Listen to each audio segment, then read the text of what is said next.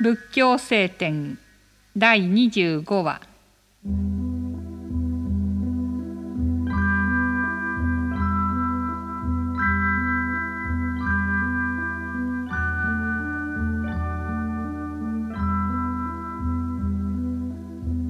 仏の教えは相反する二つを離れて不二の道理を悟るのである。もしも相反する二つのうちの一つを取って執着すればたとえそれが善であっても正であっても誤ったものになる。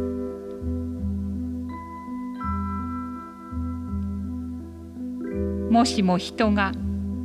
すべてのものは移り変わるという考えにとらわれるならばこれも間違った考えに陥るものでありまたもしもすべてのものは変わらないという考えにとらわれるならばこれももとより間違った考えなのである。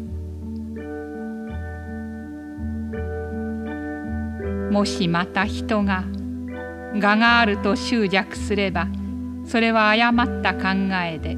常に苦しみを離れることができない。もしも我がないと執着するならばそれも間違った考えで道を治めても効果がない。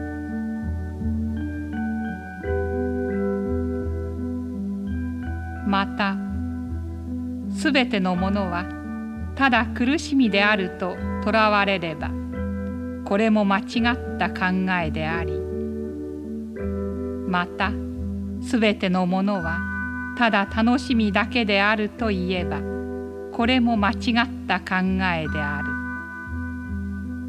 仏の教えは中道であってこれらの二つの偏りから離れている。